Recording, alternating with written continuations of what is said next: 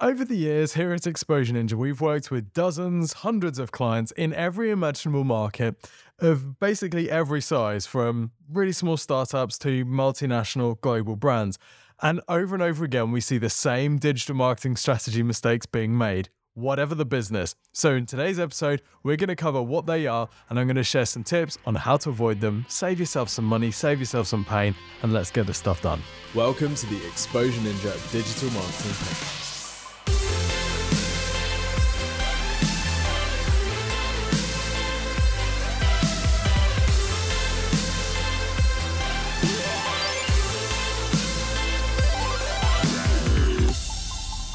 Welcome to the Exposure Ninja Digital Marketing Podcast. My name is Tim Caron-Kitchen. I'm head ninja at Exposure Ninja, which is a digital marketing agency that helps our clients get more leads and sales from their websites. And in today's episode, we are covering the most common digital marketing strategy mistakes to help you avoid them. Now, number one, the most common mistake by far, and we see this a lot because of a lot of the marketing that we do, but this is going straight for traffic generation without getting a business's core marketing machine fixed first. Okay, going straight for traffic generation. Now, I totally get it. Here's what happens.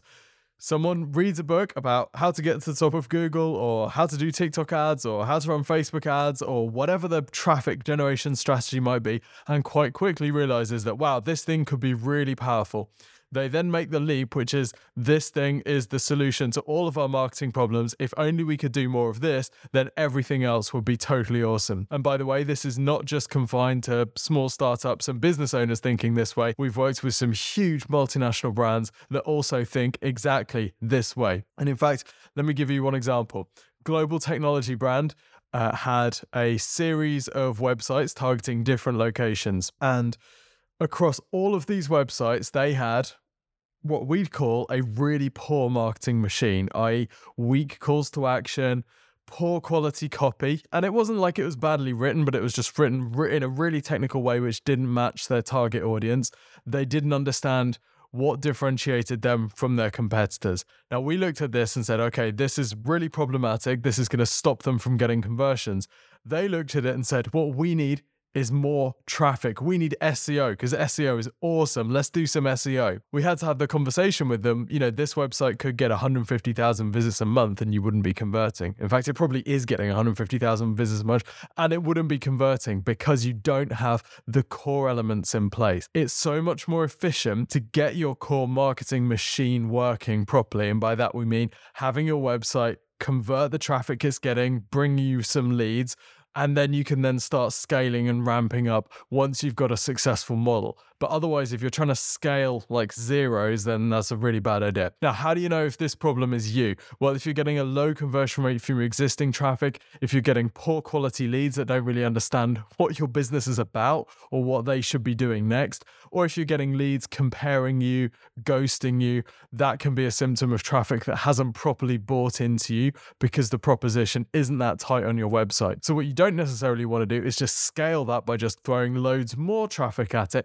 You want to get that problem solved first, then scale after that. Now, there are some sort of variations of this problem of businesses that aren't quite ready to drive more traffic. Variation number one is actually not having a plan or not having a scalable sales process, so that when you do get more leads or you do get more sales, the machine doesn't break, right? We've seen this a few times recently where we've actually had to stop marketing for a client because they need to build the processes and they need to build the, the sort of back-end systems to be able to scale their leads or scale their sales because they haven't thought ahead of time.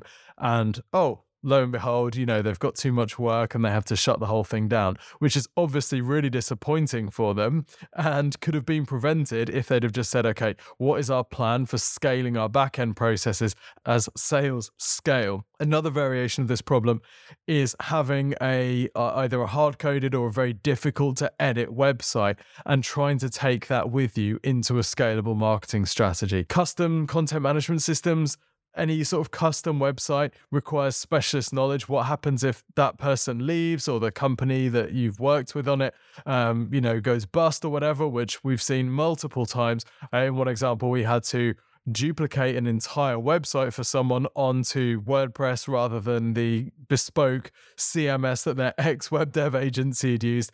And, you know, we had to just basically just copy the entire site because the company behind it had gone bust.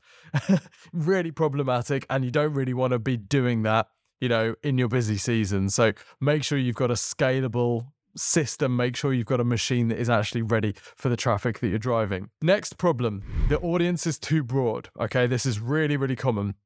So very common with businesses that have sort of scaled up over time, and they may have started out niche, and, and as they start scaling, they lose their uh, relevance with their audience. They lose that sort of resonance that you get with a really well-defined target audience. Either that or businesses that have just always been really broad and they've always kind of resisted niching down because niching down feels scary. You feel like you want to maximize the growth of the business by maximizing the number of potential customers. But actually, from a marketing perspective, some sometimes it can be really difficult to get traction unless there is um, some element of niching. For example, your calls to action can be really broad if you're not targeting a specific market. So how do you know if this is you? And then I'm going to give you a story about this. Um, if you can't answer the question, who is your target audience, or answering that question takes more than five seconds to answer, then probably your target audience is maybe a little bit too broad or a little bit undefined. Let me give an example. Uh, we've got a software client who has a product which actually could be applicable to a, a huge number of different markets. Now, we had a look at their competitors and said, all right, if you're going to compete against these competitors, which are both more entrenched than you, they're better funded than you, they have much more visibility and brand recognition than you, we are not going to be able to beat them in the biggest game possible. Okay, we need to focus. We don't want to spread ourselves too thinly, given that we've got a lot of catching up to do. And, you know, we need to help you grow to that size. So we had to get them to sort of laser focus. Now, this felt really scary for them because actually, you know, laser focusing feels like you're excluding a whole bunch of potential customers. But when we spoke to them, we realized that actually there was, uh, they were getting a lot of visitors from N H S, from the National Health Service.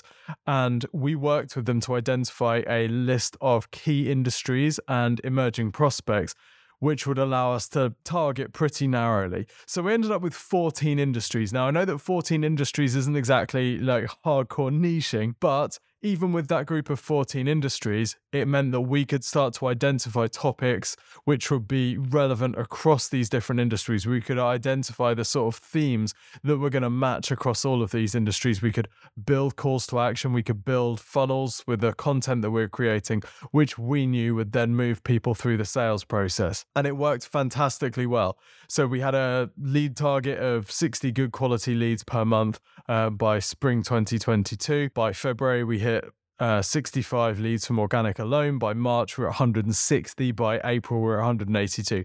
So the fact that we were able to niche, even though it was fourteen industries, allowed us to hit our lead target, three x our lead target, um, because we could get much greater resonance with that market because we could finally tune our message to those people. So that really, really helps. Another example of a business, another software company actually, we had um, a software client that had a great A I-driven product. They were really struggling to sell it though, really struggling to get traction with it because it was, like a lot of A I businesses, kind of a technology that was looking for an application. So what we did is they came to us asking for more traffic, as everyone does, um, and we identified that actually what they really needed to do was pick a target audience that they could refine their offer around and fine-tune that offer to really resonate and really be super attractive.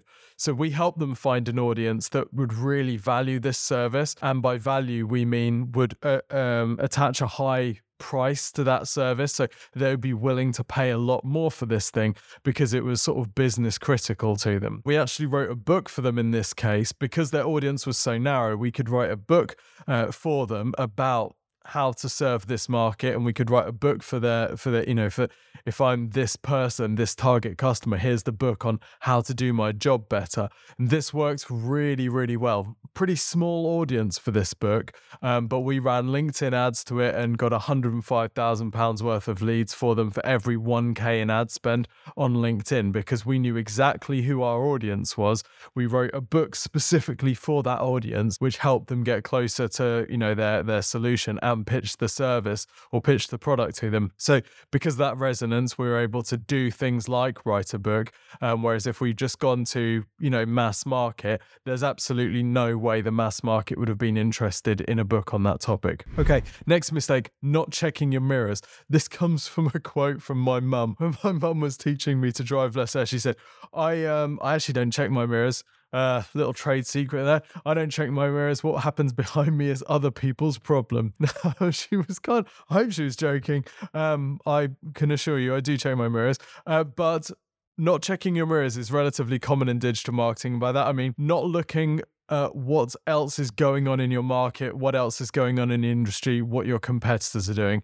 Okay, a lot of businesses fall prey to, you know, I'm so busy, there's so much that we're focusing on, I don't have time to look at my competitors, I don't even care. There's a bit of like a, a flexing thing, like, I don't even worry about my competitors. What competitors? We don't even have competitors. Well, no, you definitely do. You have other businesses that are targeting the same keywords as you, you have other businesses that are targeting your customers' attention on social media. Like, you do have online competitors. Whether or not you have business competitors, you have other online competitors, and it's really important to make sure that you are always tuned with exactly what they're doing, what they're targeting, and what's working well. So how do you know if this is them? If you can't name your top three to five online competitors, not business competitors but online competitors, and you don't know what they're doing better and worse than you, then likely there is going to be some leverage in you spending a little bit more time on competitor analysis. Now, I'm not advocating become obsessed with them at all, but you need to know what they're ranking for, how often they're posting content, for example, if S E O and content marketing is your thing,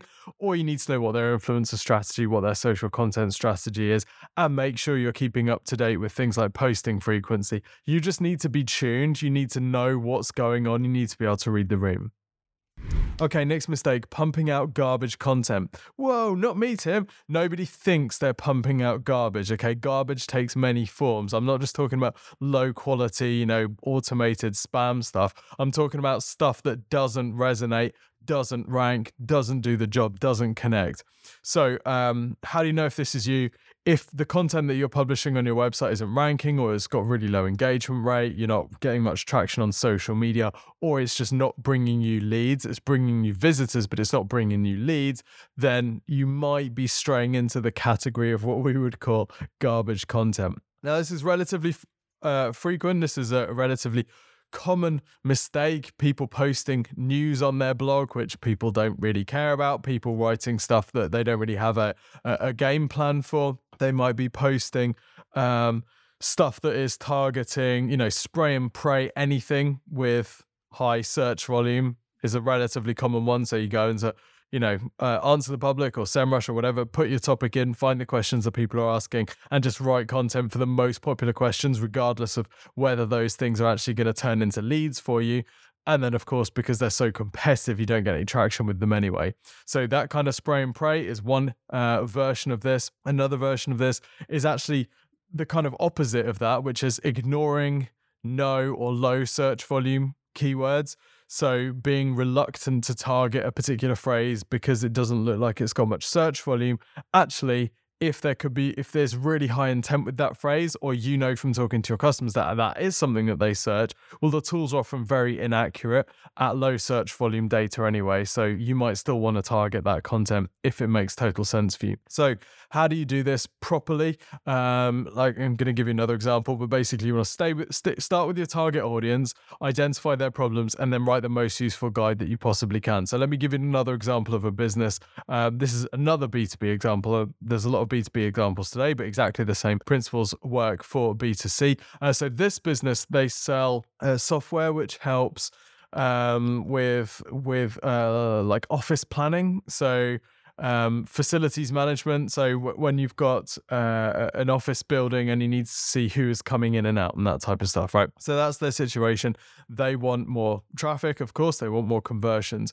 Now, one of the things that we did, we started with their target audience. We worked out who the people are that are going to be buying this. We then identified what these people's problems were. And one of the problems that came up after, you know, the sort of transition out of uh, COVID lockdowns and remote working became this trend in hybrid working. And lots of businesses we identified needed to create hybrid working policies.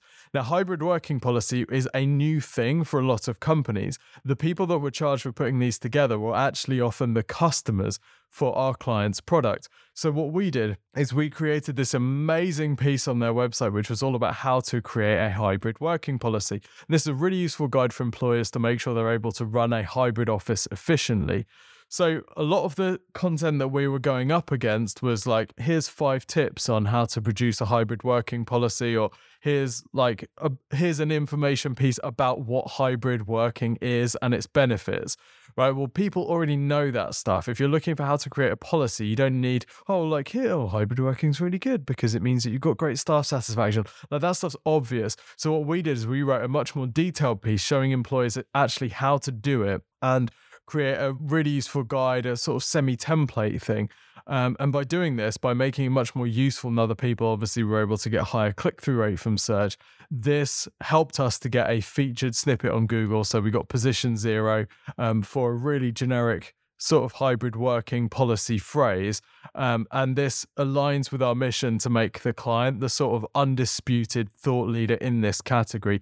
And of course, we're then getting the traffic from those perfect customers that we are exactly the people that we want to be targeting. So by taking this approach and by working with the client really closely on identifying what these sort of trending topics are, we were able to be much more um, adaptive to what was going on in the market, what was going on in their customers' minds. We did a similar thing for phrases around smart offices, and this is some of the most best performing content on the site. These are relatively new topics that, because we were keeping our eyes open to what was going on out there, we could be responsive to patterns with this target audience. But again, all of this came from knowing exactly Exactly who the target audience was and being really clear and really intentional. Um, we also used what's called a topic cluster strategy. So they um, th- this business had previously posted a lot of content, but it didn't really have any direction. So what we decided to do was build a content cluster or topic cluster, which is a group of content assets all centered on a single fairly broad topic. But what it would allow us to do is go really deep. So hybrid working and smart offices are some examples. This means that we can build out content around all the variations of these topics, go really deep, and we know we can dominate for those sorts of phrases, all the related questions that people would answer, uh, that would ask, sorry. So we identify what the what the, the, the sort of the pillar term is. We make a really detailed pillar article providing an overview of the topic, and then we make separate um, separate pieces going into much more detail about specific areas of that topic with more nuance and specific specificity. Yeah. So this pillar article is great for building E A T, expertise, authority, and trust. We could embed snippet features, things like images and lists, which would target feature snippets. And um, that would help us to get some position zeros. The cluster articles around the pillar article are great for targeting longer tail uh, keywords. So with lower search volume, but much more specific. And this also gives us a way of um, setting up a sort of internal link structure from all of these uh, cluster articles towards the pillar article, which is the one we're trying to target the main uh, sort of head keywords with. Now, this was fantastically effective. We were able to increase their traffic by four hundred percent. We were able to increase total keywords ranking from one hundred nineteen to four hundred sixty-two and increase position one to three rankings uh, from six to nineteen. It also gave us a six thousand four hundred percent R O I on our S E O and content marketing work as well, which was, was awesome. Okay, final mistake that we're going to cover. This is putting in all your attention on getting the lead or sale and then just sort of moving straight on to the next one. This is a version of sort of new business shiny object syndrome. Now, before I explain this and give you some tips on how to avoid it, if you need some help with identifying what your top digital marketing priorities should be, and maybe identifying some of the mistakes that we've covered in today's podcast episode, you can request a free website and marketing review from their team here at Exposure Ninja. All you need to do is go to exposure ninja dot com forward slash review and request your free review. You fill in a short survey, uh, questionnaire, survey. You fill in a short questionnaire. We ask for a bit of information about your business, your marketing, and your goals. We will then produce a video which shows you exactly how to generate the leads that, or sales that you've told us you need to in your goals. We'll prioritize over the next twelve months to show you exactly what you need to be focusing on first, then second, then third, then fourth, and so on. So you can get this completely free of charge at exposure ninja dot com forward slash review. Go and do it today. Go and do it today. Go and do it now. Cool.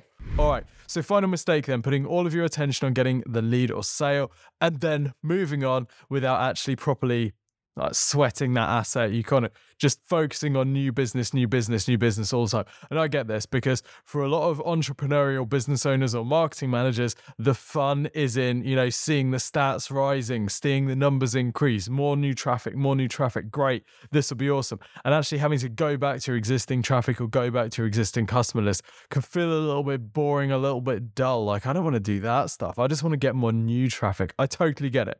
But that's not necessarily where the money is. Let me give an example. An e-commerce furniture client of ours selling B two C um, had never really done too much email marketing. They'd always been focusing on getting more new traffic.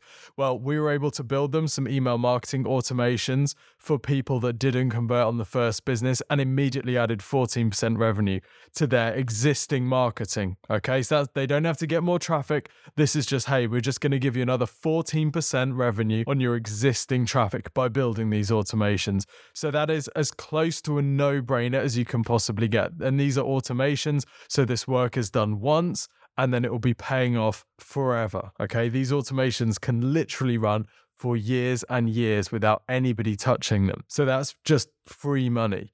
Uh, in another example, kids clothing brand, again, selling direct to consumer. I think this is a brand from New Zealand. And um, we added two million dollars of revenue in six months through building an email indoctrination sequence that introduced their, they're fairly high priced. Um, so we introduced this, we ran an indoctrination sequence to introduce people to the concept of the brand and basically answer the question, why is it so expensive, right? Um, so we built this indoctrination sequence, which was designed to do that. And we made a broadcast email strategy for them that promoted their new product releases. So when they had a new product release, rather than just sort of sending out an ad hoc email here and there, we actually built a strategy that they could follow. That was an additional two million dollars of revenue in just six months from doing that. And for Uh, just for a sense of their business's scale, that was a fairly big deal to them. That would have been more than ten percent of their revenue. So again, it falls into the sort of quick win category because that's an automated indoctrination sequence, a series of emails that's written and timed to go out to new subscribers. That doesn't take any additional work to maintain. Once that is done, it is done and it will run forever. Of course, the truth with digital marketing is that most of the money is spent getting people onto your website in the first place. So actually monetizing them after the fact with these sorts of automations, actually it just improves the performance of all of your other traffic generation. It makes, you know, one of the reasons we love it at Exposure Ninja is if we can reduce your cost per click with P P C by maybe ten percent, that's fantastic. And that goes, you know, that has a big impact on the bottom line. But if we can then add another ten, fifteen, twenty, thirty percent revenue with that click by building out these automations to monetize that visitor or increase the chance that they purchase, if it's like a basket abandonment or a browse abandonment sequence that we build, or if we build an indoctrination sequence, which means that when they do make a purchase, their order value is higher, or we build in things like restock sequences for when people are likely to run out of a product they've purchased, that money is totally free. That money is totally free. And so, you know, it's it's um it's it's significantly more profitable to build these sorts of automations than to just have to go to the traffic store and buy more traffic. Um, so yeah, it makes it a total no-brainer. So there you have it, the most common digital marketing strategy mistakes that we see being made and some ways to fix them. If you've enjoyed this episode, don't forget to leave us a review on your favorite podcast platform. You can also go over to our Exposure Ninja YouTube channel to have a look at the video version of this podcast and all our podcast episodes. Until next week, see you soon.